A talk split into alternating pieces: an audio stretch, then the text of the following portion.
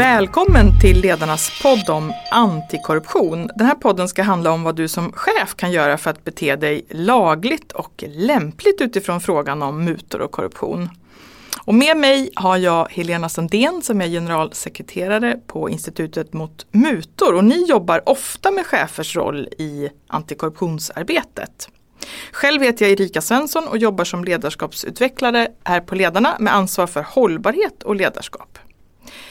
Den första frågan till dig Helena är, vad är definitionen på korruption? Ser man utifrån det svenska perspektivet så pratar vi om mutbrotten. Tidigare hette det ju muta och bestickning men idag heter det tagande och givande av muta och har gjort det sedan 2012 när vi fick den mutlagstiftning vi har idag. Men sen i det här svenska mutbegreppet brukar vi också inbegripa sånt som väntjänster, den så kallade vänskapskorruptionen, att man kanske främjar privata intressen och annat vid sidan om regelverken. Så korruption korruptionsbegreppet kan man säga är större än mutbegreppet? Ja, det skulle jag säga. Eh, och mm, när man pratar om det utifrån internationella definitioner så pratar man ofta om att man på något sätt missbrukar ett förtroende för egen vinning och då är det ju väldigt brett. Men utifrån en svensk kontext så tänker vi oss mutbrotten och vänskapskorruptionen. Mm. Du, det kanske är uppenbart men vad gör korruption med individer och företag och samhällen. Om man tittar på det så brukar man säga att på samhällsnivån så vet vi att i över 80% av världens länder så är korruption vardag. Det finns inte en krigshärd där ute där korruption inte är vanligt förekommande. Och vi ser att korruptionen slår som hårdast mot de som har det som fattigast och svårast. Ofta så är det ju strukturer där man ifrån ledningen ifrån landet kräver mutor vilket genomsyrar hela systemet. Det vi oftast pratar om i Sverige däremot det är ju det som drabbar verksamheter och då pratar man ju alltifrån att företagets varumärke skadas genom svarta rubriker i media till att det blir väldigt tufft på arbetsplatsen för medarbetare både som upptäcker korruption men också där man har misstanke om olika typer av oegentligheter och ekonomisk brottslighet bland de anställda. När det gäller enskilda personer så är det ju så att det är ju människor som döms för korruptionsbrotten. Det är ju inte företagen som står på första sidan i media som är de som döms primärt. Utan först måste man ju hitta en människa som har begått brottet. Sen kan ju också verksamheten i sig drabbas av olika typer av påföljder. Så att korruptionen slår ju utifrån det globala perspektivet hårt mot människor. Eh, och även i Sverige så ser vi att det är ju människor som drabbas. Du, hur, hur, vanligt eller hur stort är det här problemet egentligen, framförallt i ett svensk kontext då? Man kan säga utifrån den statistik som finns då, det är ju antalet ärenden som anmäls till det svenska rättssystemet. Där har vi lite över 100 ärenden per år som kommer in.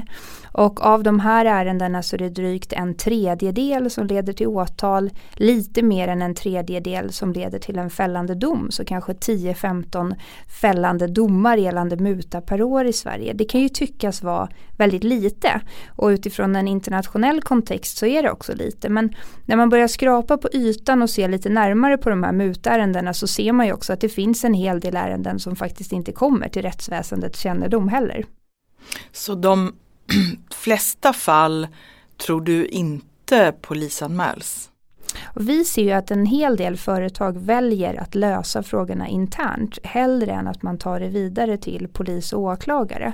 Och det kan ju både handla om att man faktiskt inte vill att företagets varumärke ska hängas ut på det sättet till att man tycker att det kanske är lättare att bara hantera frågan arbetsrättsligt. Men vår rekommendation är ju alltid vid misstanke om muta att man gör en polisanmälan och tar kontakt med polis och åklagare. Det finns ju annars en risk att personerna i fråga går vidare och upprepar precis precis samma beteende i nästa organisation också. Om jag då eh, jobbar som chef och, och hamnar i en sån här situation. Eh, är ditt intryck att det oftast beror på okunskap från chefens sida eller beror det på att man helt enkelt eh, är eh, eh så att säga, arrogant du menar personer som blir misstänkta för Mm. mutor i Sverige? Ja. Om man ser på de ärendena så kan man säga att ofta så handlar det om att personer faktiskt har velat vara snälla, har velat främja en affär, har velat tacka för ett gott samarbete och så har man gått över den här hårfina gränsen för vad som är tillåtet. Så att ja, till en viss del okunskap. Något man också brukar prata om i de här korruptionssammanhangen det är ju på engelska då den så kallade greed-korruptionen eller need-korruptionen. Alltså i alla de här länderna där korruption är vardag så mutar sig människor fram för att överleva vardagen. Så ser det ju inte ut i Sverige. I Sverige är det ju oftast kopplat till ren girighet. Det är ju inte så att vi mutar för att vi måste överleva utan snarare för att vi kanske tycker det är kul att gå på hockey tillsammans eller gå ut och äta en middag. Så att det ofta kan det också bero på, på ren eh, obetänksamhet. Ja, det skulle jag säga. Och, och kanske också att man har varit van att bete sig på ett visst sätt i många år. Och sen så ser vi helt plötsligt att vi har fått en annan lagstiftning idag. Vi har mycket tydligare uppförandekoder i näringslivet som man ska leva efter. Men man kanske inte har tagit till sig den här informationen. Eh, låt oss eh, prata en liten stund om just det här med uppförandekoder eller värdegrunder. För det är ju någonting man ofta säger att man behöver i ett, för att kunna jobba mot antikorruption och mutor. Man måste ha en gemensam värdegrund. Och det är kanske någonting som de flesta företag har idag. Men det är ju väldigt lätt att det här inte blir mer än en papperstiger så att säga. Har du några bra tips hur man som chef ska se till att den här värdegrunden faktiskt efterlevs dagligen i verksamheten?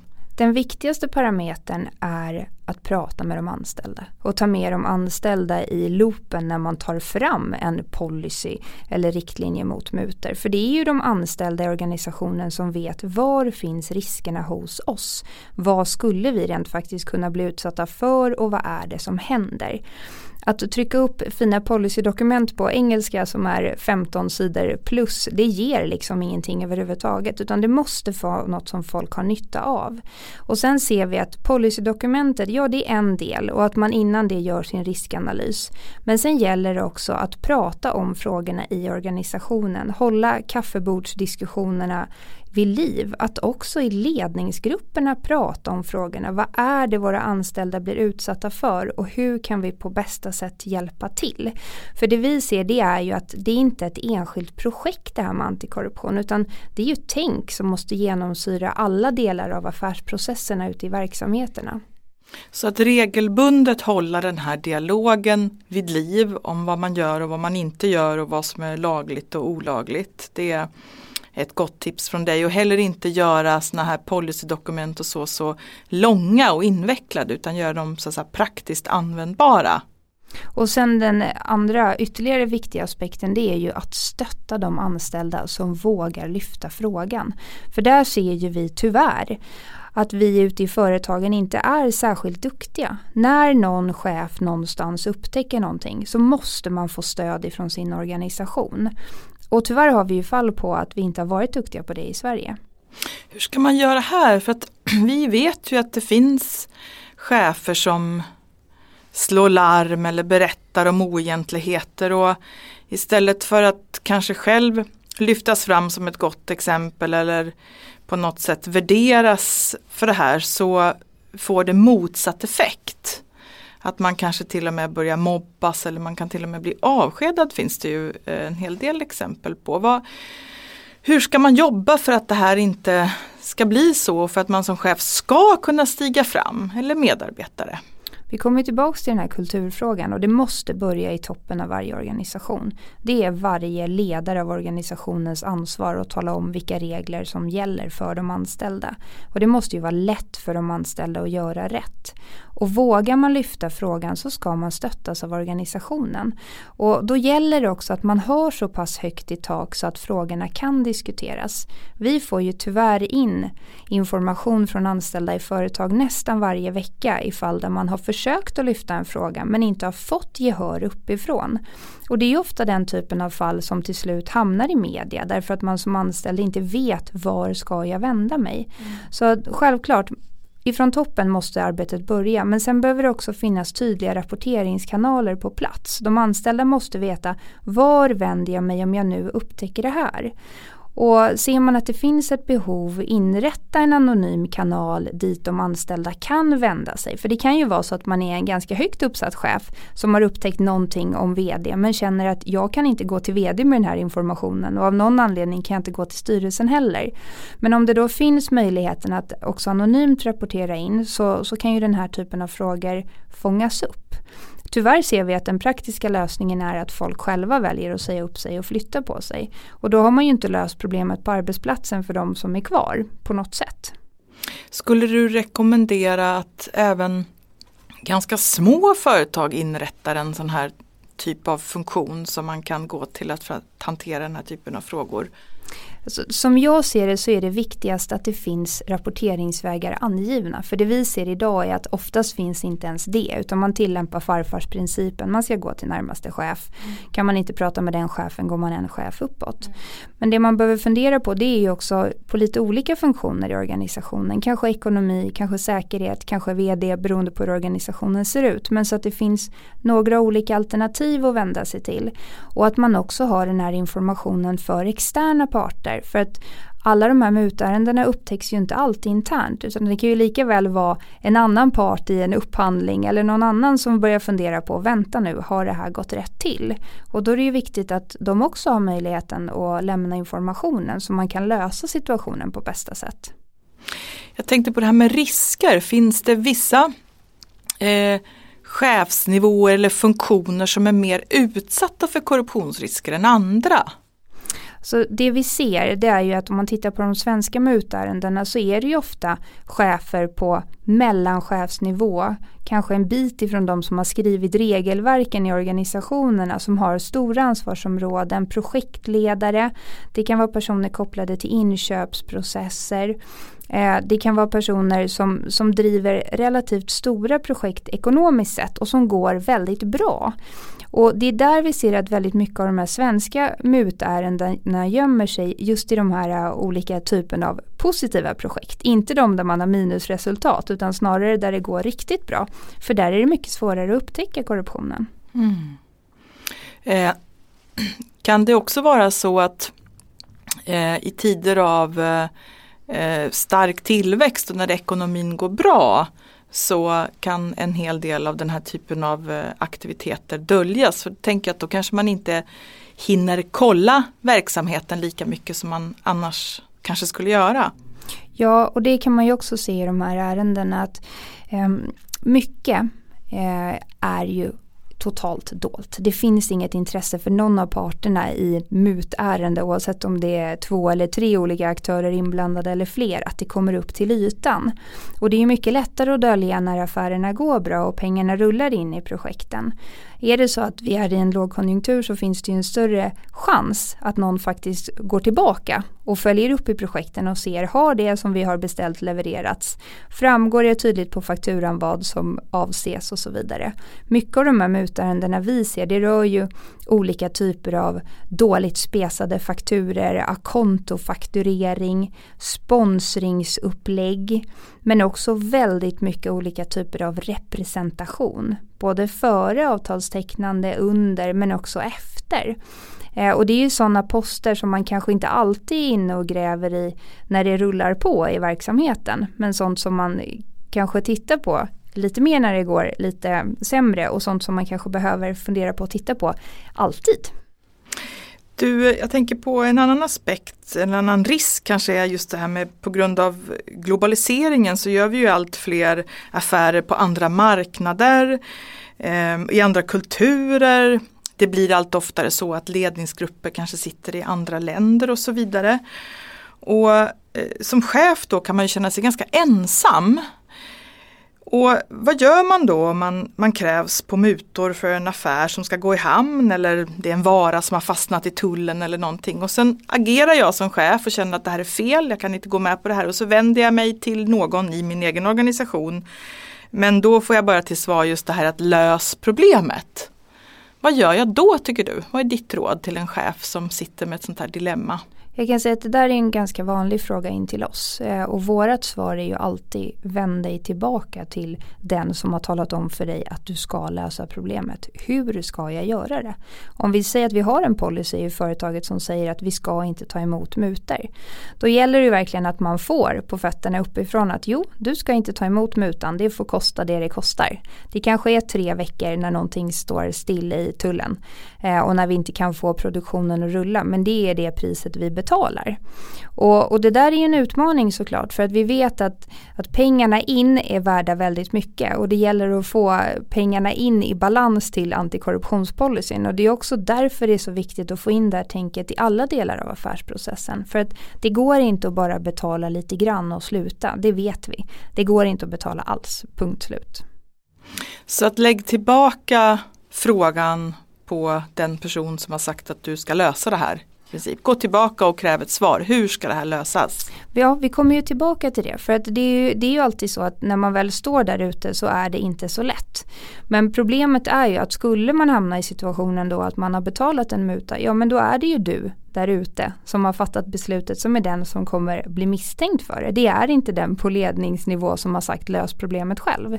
Utan det gäller ju att man faktiskt får det stöd man behöver inom sina egna organisationer. Vad kan ett mutbrott få för lagliga konsekvenser? Vad är, alltså, vad är straffet för ett, att, att ta eller eh, ge en muta? Påföljden för normalbrottet tagande och givande av muta är böter eller fängelse upp till två år. Och är det grovt brott så är det fängelse från sex månader till sex år.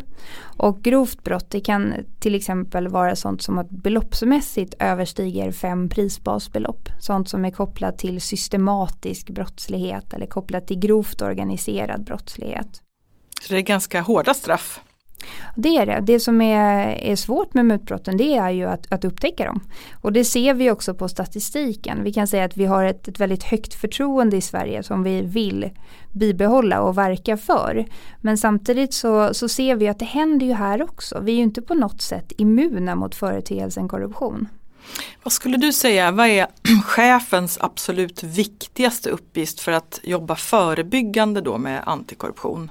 Den allra viktigaste uppgiften det är ju att hjälpa de anställda att göra rätt. Och ha tydliga regelverk så att man inom organisationen vet vad ska jag förhålla mig till.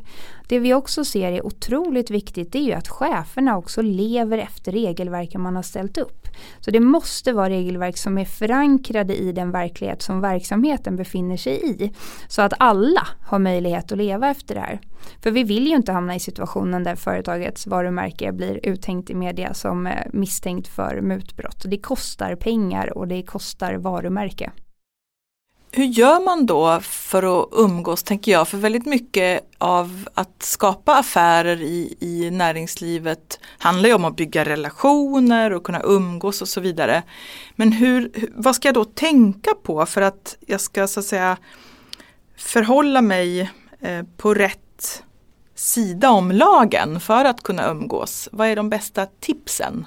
Där finns ju hjälpen för hur man ska tänka i den näringslivskod som Institutet mot mutor förvaltar och som har tagits fram i samband med den mutlagstiftning vi fick 2012. Och där är det ju så att det beror ju lite på vem mottagaren är. Är det en person som arbetar med myndighetsutövning och offentlig upphandling tänker man på ett sätt.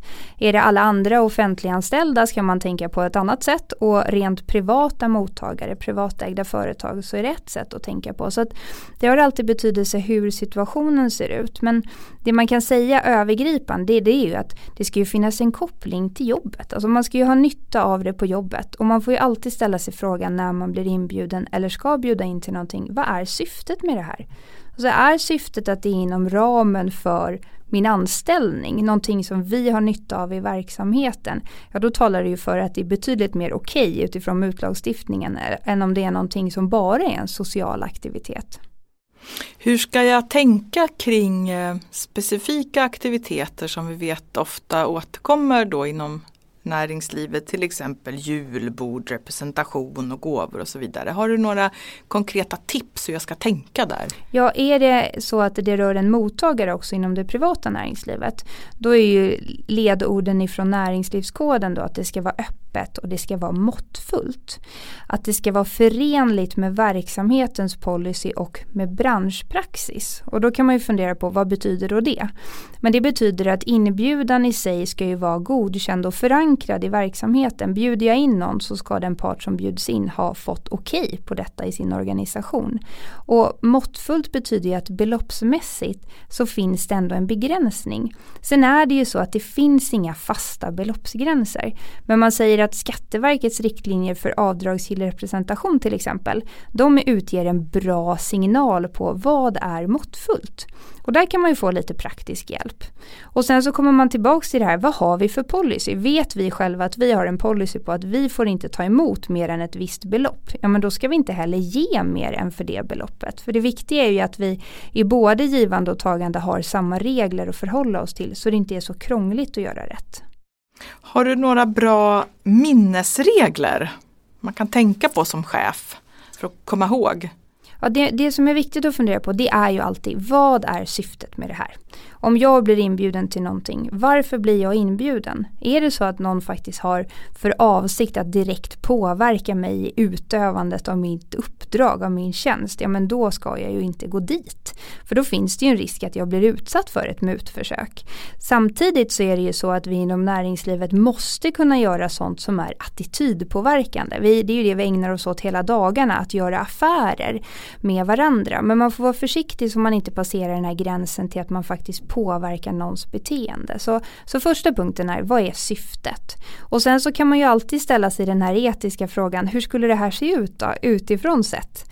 Om det nu skulle komma en journalist här med mikrofonen, kan jag försvara varför jag har fattat det här beslutet? Har jag tänkt igenom det? Och, och sen också, har jag nytta av det här på jobbet? Och har jag det, tycker jag att det finns en rimlig förklaring till varför, ja men då är det troligtvis betydligt mer okej okay utifrån mutaspekten. Jag vet eh, att någon har sagt också det här om att om man blir riktigt glad för någonting då behöver man vara riktigt tveksam. Håller du med om det? Ja, för då, då kommer man lite in på det här, så man får ju bli hur glad man vill så länge det är kopplat till jobbet. Men känner man att man får liksom en rent privat glädje av detta på något sätt, får jag någonting som jag kan använda privat? Typ golfklubbor har ju varit uppe till diskussion eller någon annan typ av underhållning, evenemang, annat som jag deltar vid som jag har ett stort privat intresse i. Ja, det kan jag ju göra men då ska jag ju betala för det själv. Så vad är framgångsfaktorerna då för att jag som chef ska bete mig lagligt och lämpligt? De viktigaste framgångsfaktorerna är självklart mutlagstiftningen som vi har, det är basen. Men att vi sen i våran verksamhet får till ett regelverk som är anpassat utifrån lagstiftningen och utifrån den verklighet som vi ser. Vi måste hjälpa till att göra rätt i våra organisationer i de här frågorna så att man slipper hamna i situationen där man kan misstänkas för en muta. Och då gäller det att ta med de anställda på loopen och se på vilka risker har vi och utifrån det ta fram praktiska exempel på hur gör vi rätt. Vill man ha en policy så behöver den inte vara mer än en sida lång. Och med lite exempel, vad gör vi då i de här situationerna som kan uppstå hos oss? Och sen också fundera på hur håller vi den här policyn vid liv? För det är inte ett projekt, det är ett sätt att tänka och det är ett sätt att bygga långsiktiga och hållbara affärer. Så att det här är liksom, har man inte satt fart så är det bara att börja. Så ta utgångspunkt i mutlagstiftningen Se till att ha någon typ av policy eller egen riktlinje där du har tagit med dina medarbetare i arbetet för att också exemplifiera eh, riktiga händelser som kan hända i eran vardag. Och sen se till att hålla den här diskussionen vid liv. Ja, och där kan man också säga att det finns massor av bra exempel på hur olika organisationer har gjort. Och det går alltid bra att vända sig till Institutet mot mutor med frågor. För det är ju vår uppgift att hjälpa näringslivet att göra rätt just utifrån aspekten korruption. Tack för att du var med Helena Sundén och delade dina erfarenheter. Om du som lyssnar vill veta mer så finns en chefsguide om antikorruption på ledarna.se. Där kan du läsa mera och Eh, få fakta och råd om antikorruptionsarbetet. Tack för att ni lyssnade på den här podden från Ledarna.